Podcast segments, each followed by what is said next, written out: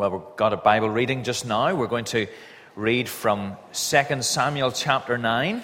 If you've got a Pew Bible, it's page 312. Ryan's going to come and read that for us. 2 Samuel chapter 9, page 312 of the Pew Bibles.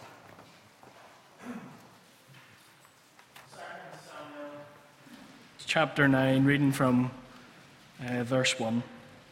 This is God's Word, found on page 312. David asked, Is there anyone still left of the house of Saul to whom I can show kindness for Jonathan's sake? Now there was a, ma- there was a servant of Saul's household named Ziba. They called him to appear before David, and the king said to him, Are you Ziba? Your servant, he replied. The king asked, Is there no one still left of the house of Saul to whom I can show God's kindness? Ziba answered the king, There is still a son of Jonathan. He is crippled in both feet. Where is he? the king asked. Ziba answered, He's at the house of Machir, son of Ammiel, in the Lo Debar. So King David had him brought from the house of Lo Debar, from the house of Machir, son of Ammiel, when Mephibosheth, son of Jonathan, the son of Saul, came to him, he bowed down to pay him honor. David said, Mephibosheth, your servant, he replied. Don't be afraid, David said to him, for I will surely show you kindness for the sake of your father Jonathan. I will restore to you all the land that belonged to your grandfather Saul, and you will always eat at my table.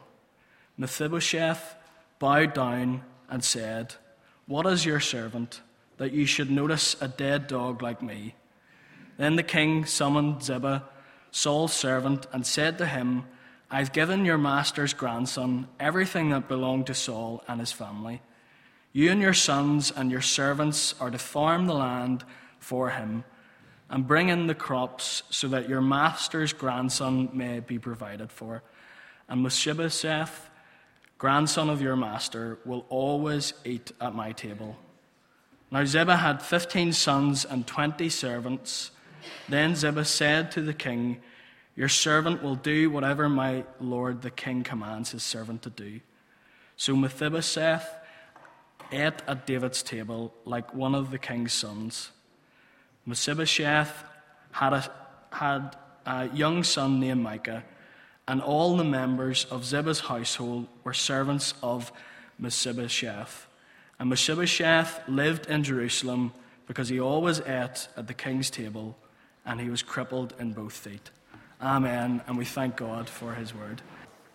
Well, let's uh, take our Bibles and turn to 2 Samuel chapter 9 again. Because this story is uh, just a, a wonderful story to look at on a communion Sunday when we are welcome to the table of the Lord and we're able to look at the story of this man who was welcome to the table of the king. And uh, as we followed through the life of David, we've seen that there have been times when uh, David, as God's king at that time, points us very, very clearly to Jesus. There, there are times that he does that more clearly than others, but this particular period in his life is perhaps the period where we see that most clearly. God has established David as king. He is in his capital, Jerusalem.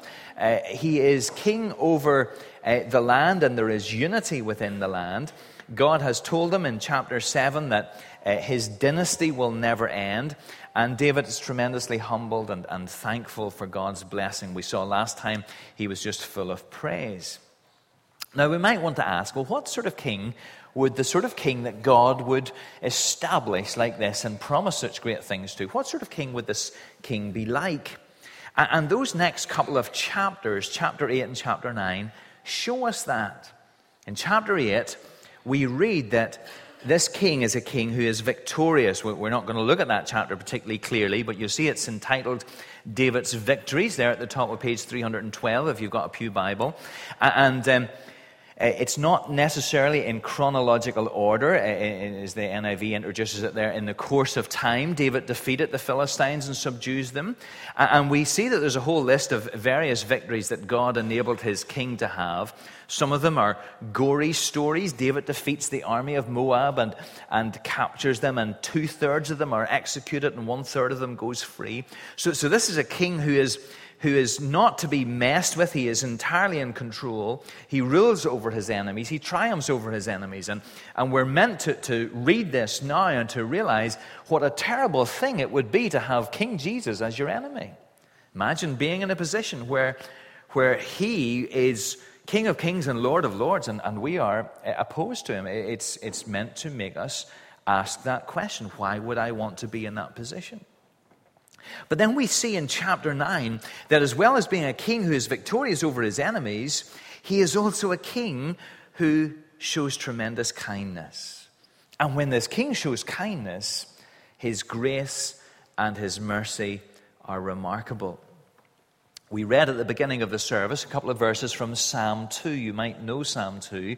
Why do the nations plot in vain and the kings of the earth rise up against the, the anointed uh, one in Zion and so on. And, and it talks about God la- laughing at the opposition of the nations and establishing his king in Zion. And then, as we read, there is an appeal to the kings of the earth to beware of the kings, of God's king's uh, wrath, but to submit to him and find his mercy. So, this is what it says. We read this at the beginning of the service. Therefore, you kings, be wise, be warned, you rulers of the earth. Serve the Lord with fear and celebrate his rule with trembling. Kiss the Son, or he will be angry, and your way will lead to your destruction. For his wrath can flare up in a moment. Blessed are all who take refuge in him.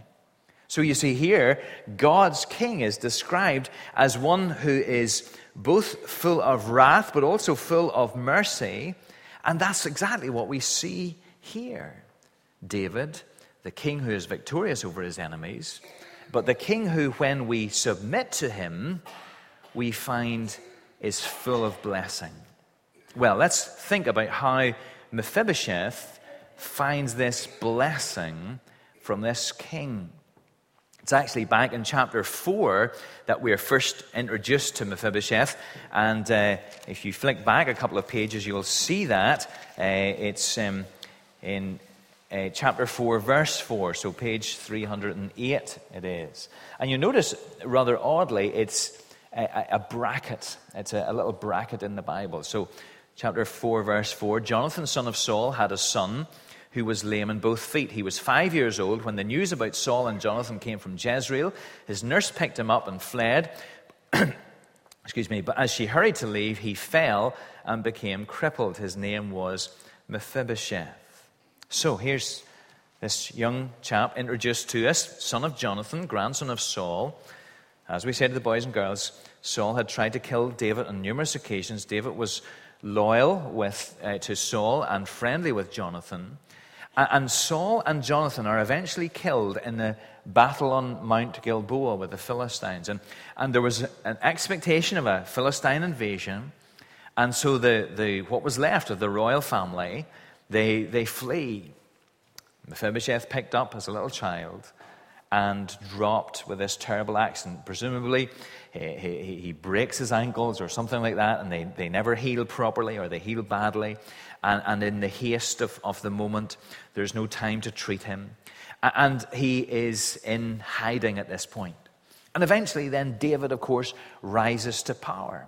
And you might think, well, that would be a good time for Mephibosheth to come back into the center of things again, but not at all, because the way that, that uh, successive kings tended to operate in those days was if you came into power, you consolidated your position by killing all the family of the people who'd come before you. It wasn't only in those days, you'll see through some uh, British history that that sort of thing happened uh, as, as well.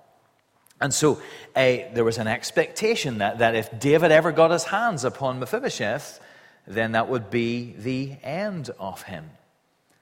Now, he kept on, therefore, in uh, hiding because he was the next in line to uh, Saul's line of the family throne. He lived in a place called Lo-debar. It means no pasture. It was probably right on the edge of the desert. It was a backwater, barren place. It was not prosperous. It wasn't a good place to be. And it's interesting, isn't it, that, you know, imagine being introduced in the Bible uh, in brackets. It's not the best way to start, is it? It's really saying something about Mephibosheth straight away. He's, he's a sort of a, a by the way character. And that was probably the way people thought about him as he grew up he was an unfortunate statistic, someone who was just to be sidelined in the main story. Now, there are times whenever we cannot help but read the scriptures and see the great Christian story represented in some of the little stories. There are echoes of the great Christian story in this story, just in marvelous ways. For example, the name Mephibosheth is, is linked to the word for shame. And that's a theme that starts right at the beginning of the scriptures, isn't it?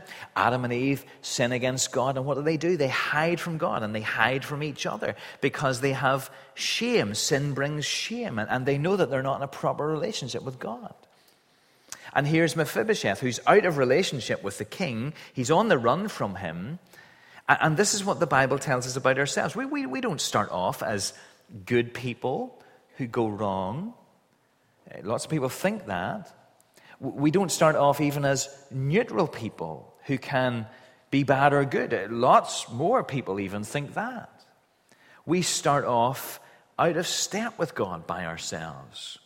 Sin and shame dominate our lives. We, we, we say, no to God naturally. We, we go our own way. We're on the run from Him. We are fugitives. We are, are, are covered in shame as far as God is concerned. Uh, and, then, just like this reference to Lo-debar, though uh, God offers us good pastures, you know, Psalm 23 makes me lie down. Uh, uh, though God offers us green pastures, we find ourselves in a position of being in no pasture. There's no lasting satisfaction away from God. Don't we know that?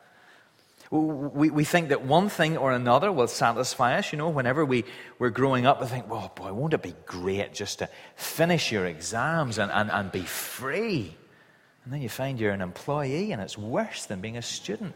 Uh, won't it be great to be, to be a, married to that person, whenever, whenever I, I, I, I, I'm able to actually just to get into that relationship, and then maybe that relationship isn't as satisfying as you think. And, and then wouldn't it be great to be retired? And then you, you realize that getting out of bed in the morning is really challenging. And, and, and all these sorts of things that happen, and you, you think, this is going to satisfy me, but it doesn't always satisfy me. You know why? Because we live in Lo-debar. We, we're people who live in a place of no pasture because God is the one who truly satisfies. So, so you see the parallels. Mephibosheth, uh, born of royalty, wounded by a fall, in fear of a king that he's never met. Left to himself, this is how his life would have continued. Would he have come to David? No, he never would. He feared this king. He would never have come near him. But David sought him out. David's at the peak of his career, and he remembers a promise that he'd made to Jonathan. It goes way back to 1 Samuel chapter 20. Uh, he, says, uh, uh, Jonathan um, and David speak, and they say this, but show me unfailing kindness like that of the Lord as long as I live, so that I may not be killed. And do not ever cut off from your kindness my family, not even when the Lord has cut off every one of David's enemies from the face of the earth. So Jonathan made a covenant with the house of David. David promised to watch over Jonathan's family. And so now in chapter 9 of 2 Samuel, he, he comes and he thinks to himself, if only I could fulfill that promise. Maybe he, he realizes that in some ways he has got to where he is because of Jonathan's love and loyalty. And he wants to be faithful to that promise. And so he asks, Is there anyone left? And to his surprise, the answer comes back, Well, there is Mephibosheth. David obviously didn't know about this. And uh, if this is, is challenging for David because if there were discontents in, in David's kingdom, if there were those who were trying to work against him, an, an heir of Saul's would have been a useful rallying point. Here's a king from another line. You know, the, the, the previous government always does a better job than the current government, and, and so on. People would think that way. And so when uh, David brings Mephibosheth in, there, there's always that risk that he's going to be a, a, focus for opposition. That had actually been the case with Ishbosheth, uh, who was Mephibosheth's brother and, and uh, had risen up in a civil war that was eventually put down. He was now dead. So, Mephibosheth is named by Ziba, and uh, he tells him that he's crippled. Now, now, you might think that maybe David would say, Do you know what? I, I'm going to I'm going to really bless this guy. Is, is there anybody else? Is there anybody a little bit more worthy of elevating in the kingdom? But he doesn't say that. He asks for him to be brought to him. And so off they go to bring Mephibosheth to David. Mephibosheth couldn't have come to David by himself. He, he wouldn't have come to him by himself, but David compels him to come. And it seems that he doesn't know what's ahead. He bows down before him and says, I am your servant. Uh, uh, and, and it means really he throws himself in front of David. He's, he's terrified, no doubt. He thinks his life is at an end. What word is he expecting to hear at this point as he bows low before a king that he's never met, that he has been told all of his life is out to get him? He's expecting to say, Take him away, execute him. But no, he, he hears his name, Mephibosheth. And that, that, that name would have been just full of, of tenderness as David speaks it. He's the answer to the promise that he had made all those years ago to Jonathan. It's full of tenderness. Isn't there echoes here of how God does this with us? Think of some of the times that, that God comes and, and speaks a person's name. Young Samuel trying to get to sleep at night, God speaks his name and calls him to himself. Jesus, walking through the Palestinian countryside, looks up Zacchaeus, I'm coming to your house for tea. Mary, weeping in the garden after the resurrection, Jesus speaks to her, Mary. How, tender. And, uh, David confirms the tone of his voice with these words Do not fear. Because of the character of the king, there's every reason not to fear. Well, look at what happens to Mephibosheth. It's amazing. Straight away, his lands are restored to him, his servants also, and David insists that he comes and eats at his table. We're told that four times in verse 7 and verse 10 and verse 11, and then at the end at verse 13. He's welcomed into the fellowship of the king. He's not just forgiven, he's not just given an estate somewhere on the periphery of the kingdom. He's brought right into the family of the king. There's a lovely paragraph written by this by uh, Charles Swindoll. I, I've read this before in church. Let me read it to you again. Picture what life would be like in the years to come at the supper table with David. The meal is fixed and the dinner bell rings, and along come the members of the family and their guests. Amnon, clever and witty, comes to the table first. Then there's Joab, one of the guests, muscular, masculine, attractive, his skin bronzed from the sun, walking tall and, and straight like an experienced soldier. Then comes Absalom, talk about handsome. From the crown of his head to the soles of his feet, there's not a blemish on him. And then there's Tamar, beautiful, tender daughter of David. And, and later on, one could add Solomon as well. He's been in the study all day and he finally slips away and makes his work to the table. But then they hear this clump, clump, clump, clump. And here comes Mephibosheth, hobbling along. He smiles and he humbly joins the others as he takes his place at the table as one of the king's sons and the tablecloth covers his feet. I ask you, did Mephibosheth understand grace? Do you see? We are Mephibosheth, aren't we? You see that? God gives us what we don't deserve.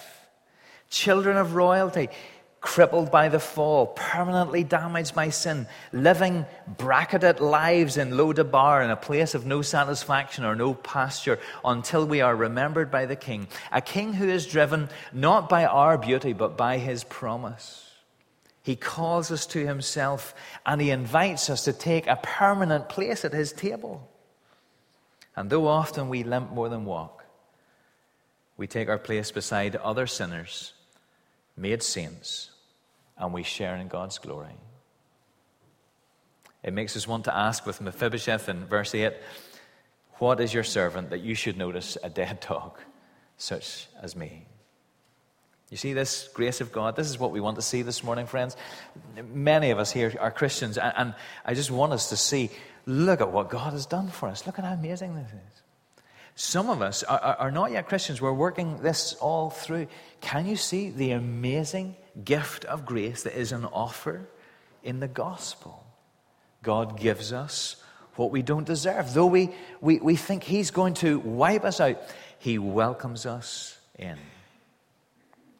There's something else we need to see about this story, and it's, it's sort of why David does what he does. It's not just that he remembers that Jonathan had been good to him at his time of need, it's more than that. Look at verse uh, 7. Don't be afraid, David said, for I will surely show you kindness for the sake of your father Jonathan. Now, what had happened with Jonathan and David? Well, remember that David was anointed by Samuel to be the next king after Saul. And Saul was furious because he had his son, Jonathan. He expected that that would be the line that the kingship would pass through. But Jonathan saw that God's hand was on David. And they became the closest of friends. He made that covenant with David to protect David as much as he could from his father, while at the same time staying loyal to his father as much as he could too. He walked a very difficult path. And in one place, as he does this for David, he takes off his robe and his sword. And that meant that symbolically he was surrendering his claim to the throne and he was recognizing that David was going to be king. And, and this was very costly for, for Jonathan. The, the particular path that, that he chose led him to stay with his father and to die on Mount Gilboa at the hands of the Philistines. Tim Keller writes about this beautifully. He, he says that David had a friend in Jonathan who loved him and put himself in harm's way so that David could be protected. Jonathan lost the throne so that David could ascend to the throne. And, so, because he had been shown such love, he was able to love Mephibosheth. And you see, this is what's happened to us. David had a friend who lost an earthly throne in order to save him. We have a friend who gave up a heavenly throne in order to save us. David had a friend who died on Mount Gilboa for him. We have a friend who died on Calvary for us. And you see how this came then to bring grace into Mephibosheth's life. Jonathan made sacrifices, but Mephibosheth enjoys the benefit in the face of the king. Isn't that the gospel?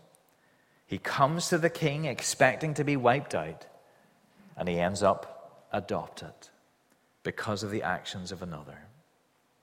This is what Jesus has done for you. And this is why we come to this table today. If you're a Christian and you're coming to the Lord's table, you, you come with a, with a heart that says, Lord, I don't deserve this. But how good you've been to me. Your welcome is amazing.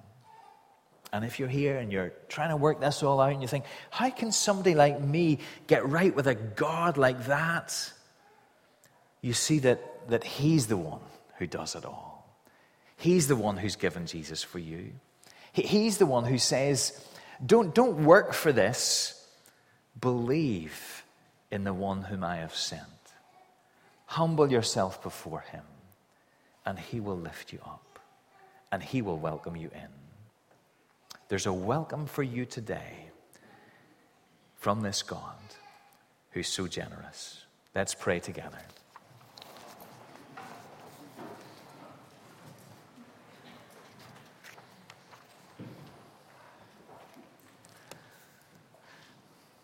Lord, thank you for this ancient story with its amazing echoes of the gospel. Thank you that as we imagine the, the, the difficult situation of Mephibosheth and we imagine him staggering to the table, we thank you that we see for ourselves the welcome that you have given us, the way in which you have done all that is necessary for us to be made your children. Lord, fill our hearts with praise. Whatever our, our, situation is, whatever we feel in terms of our performance, we, we ask that you will help us to see that you're the God that welcomes us by grace because of your King Jesus. We pray in his name. Amen.